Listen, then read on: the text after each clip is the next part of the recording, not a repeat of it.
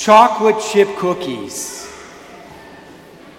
Who here likes chocolate chip cookies?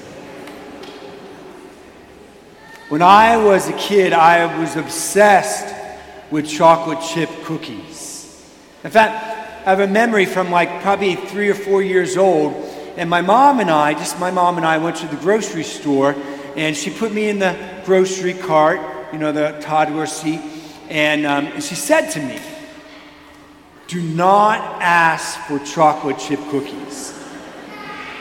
See, I, I must have been like on a binge of chocolate chip cookies and ate all of them, and my sisters got none of them.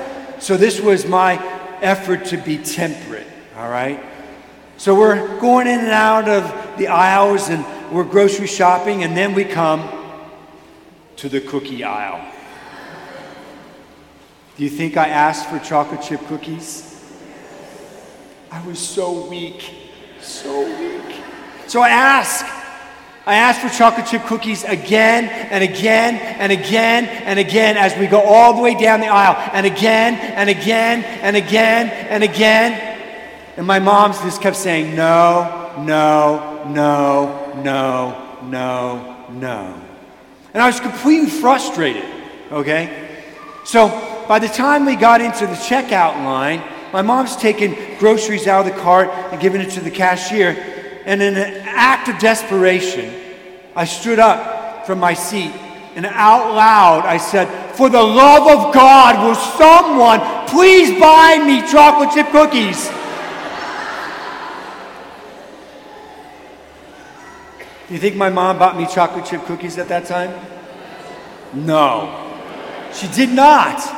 But there was this little old lady in the aisle next to me, and she just bought all of her groceries, and she took out of the bag a bag, a whole bag of chocolate chip cookies, and she brought it over to me. And as she was walking away, she looked at my mom.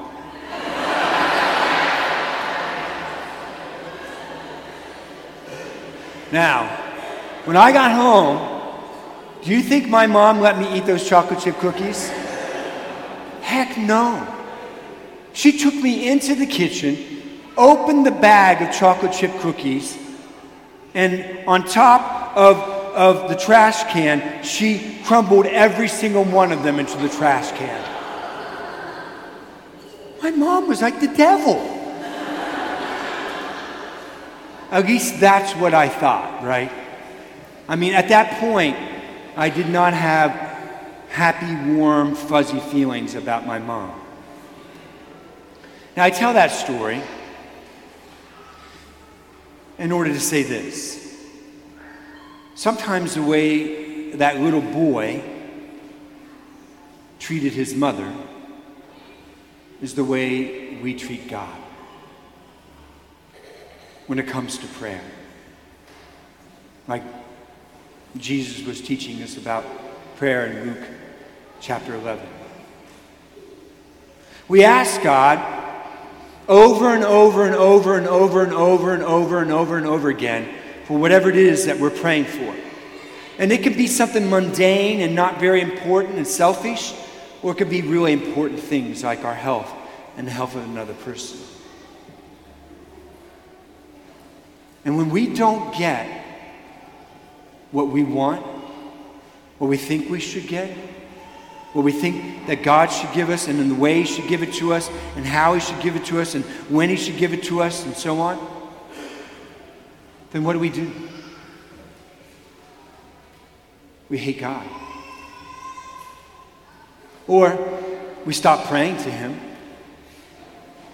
And we start just kind of looking to ourselves and making sure that we take care of ourselves, going after the things in this world on our own rather than with and through God. And it doesn't stop there, right?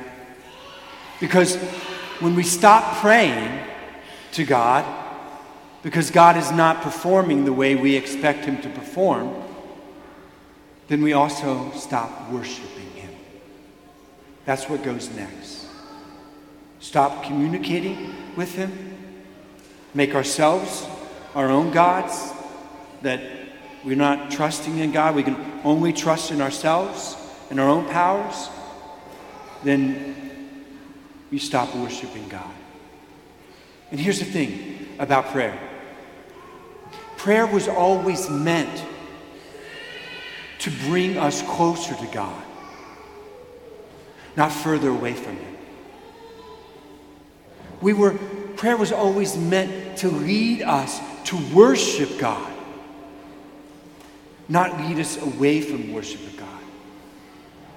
And we were made for worship of God, not the worship of this world or all of its things or ourselves or other people. I mean, how can we hope to, at the end of life, stand before God and expect to get into heaven where we will be worshiping Him for all of eternity when we couldn't and wouldn't worship Him here and now because He didn't jump through the hoops that we told Him to jump through in our prayers? There's something that we've gotten wrong in regards to our prayer that's messing up our worship and messing up our lives in our world. So, what to do with it? Jesus provides the answers for us today in a couple different parts. Let's begin with the last part of Father. Jesus says, What father among you would give his son a snake if he asked for a fish to eat? And it's a rhetorical question because no father would do that. You want the good of your children. And so Jesus says, and so you who are imperfect, who know nevertheless how to give good gifts to your children, how much more will your heavenly Father give the Holy Spirit to you when you ask? You notice what Jesus just did? He didn't say, How much more will your Heavenly Father give you good gifts when you ask for good gifts? He doesn't say that. Because He knows that He is not the big cookie dispenser God in the sky. He's not that. He says, How much more will the Father give you the Holy Spirit if you ask for it. What he's getting at here is the prayer that he will answer for us is if we ask for the Holy Spirit. Because the Holy Spirit, if we're asking like every day, come, Holy Spirit, come and dwell in my life, shape and form my mind, my thinking, my heart, and what I set it upon, my soul, and what is important to me. Come, Holy Spirit. And when we do that, the Holy Spirit can orient our prayer and orient us as prayers when we pray. So that our prayers, no matter if they're answered or not, and in the way that we want them to be answered or not, will ultimately always lead us to worship of God.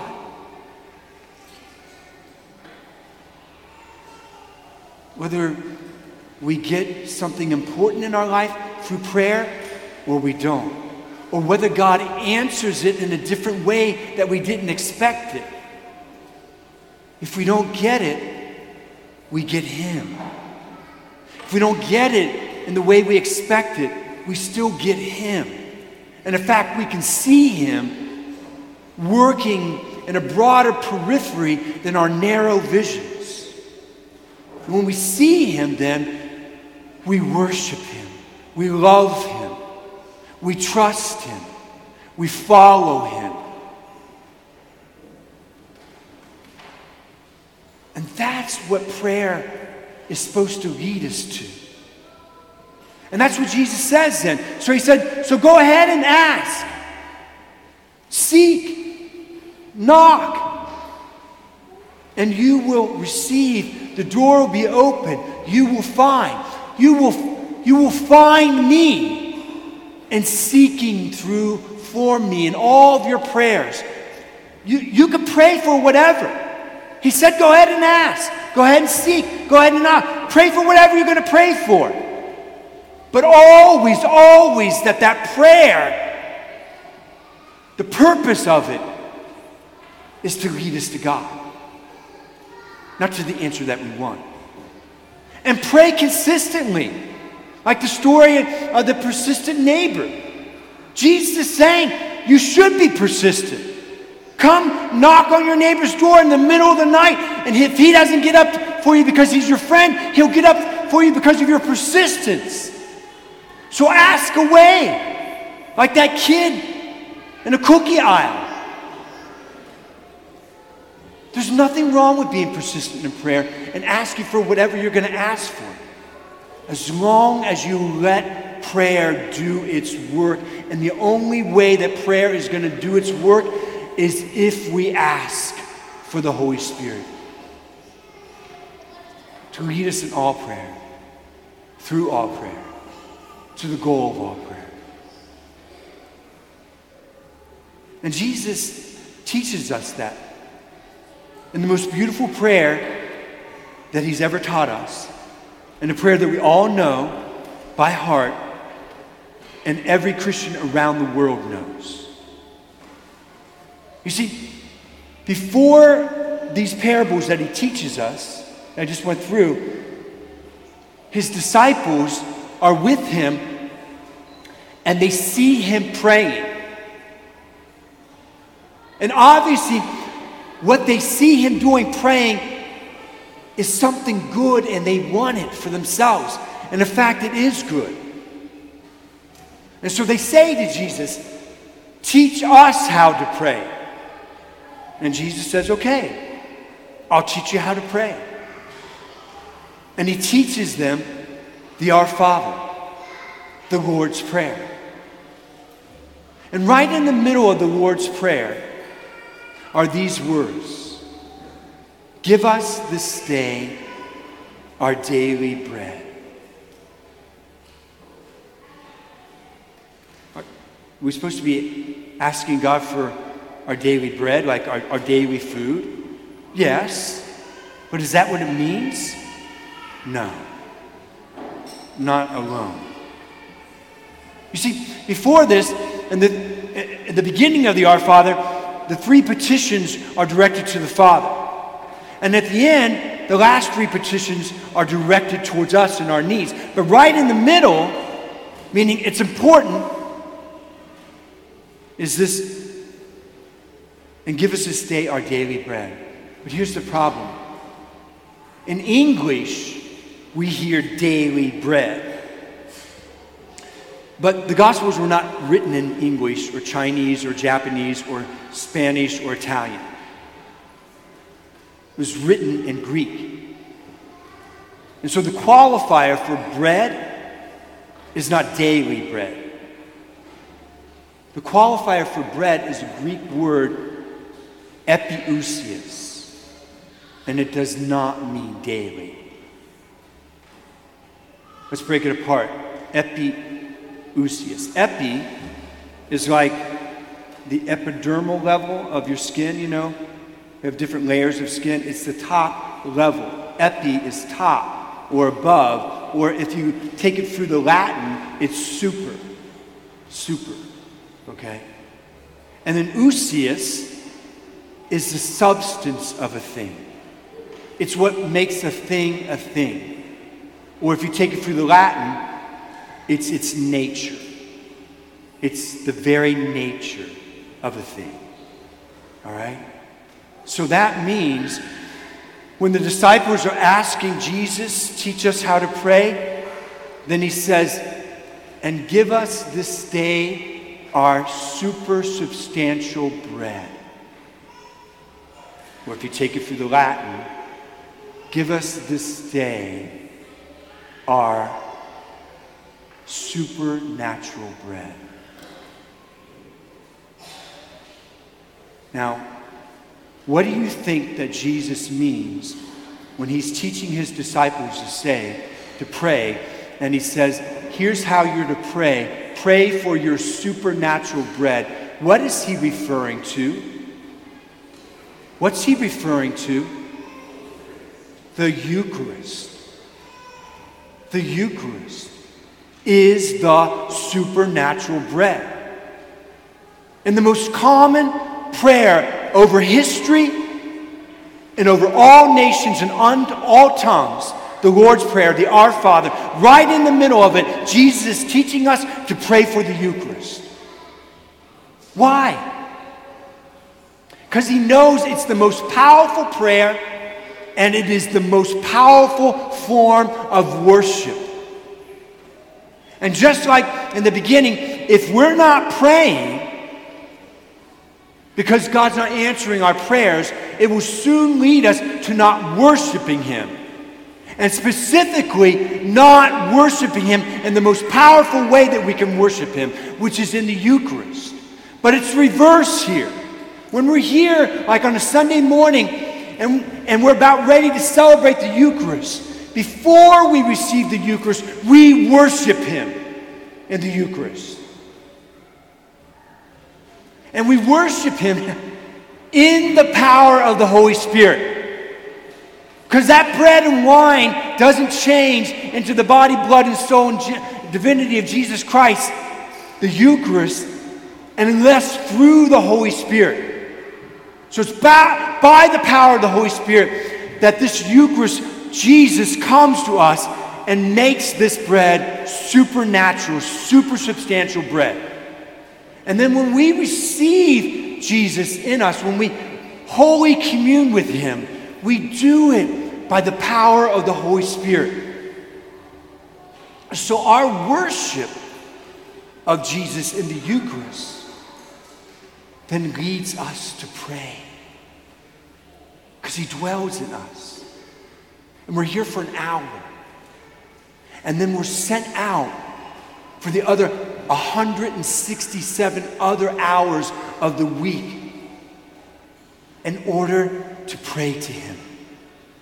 So that all of our prayers, as persistent as they are, and as we ask, and as we seek, and as we knock, all lead us back to worship of Him, which is the purpose of prayer itself and the reason why we're in this world. And at the center of that and at the center of that prayer, when the disciples ask, Teach us how to pray, is the Eucharist.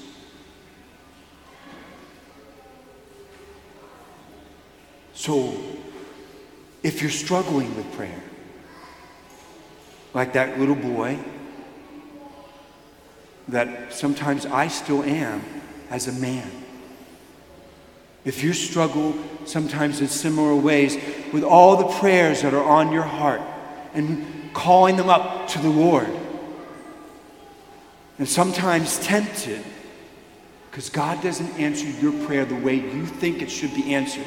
As important and as profound as that prayer may be, or not, the way through that, the way through stopping yourself from stopping praying to Him Stopping yourself from walking away from Him. Stopping yourself from worshiping yourself, meaning pushing Him to the side, and you become your own God, who only you are reliable to meet the needs that you know you need and other people need. And stopping yourself from making the decision now that you will never worship him in heaven because you do not worship him now. If you're struggling in these ways, the way through it is to be a disciple. A disciple follows a master, a teacher, and to ask God, as the first disciples did, teach me how to pray. And Jesus will say to you, Here's my prayer to my Father. And at the middle of it, He'll teach you. Pray, give us this day our daily bread. Give us this day our supernatural bread. And then raise your life up and raise all of these beautiful children up in this prayer that leads us to the worship of our God in the Eucharist, that will forever be the remedy for us getting prayer wrong, worship in this world wrong, and our lives wrong.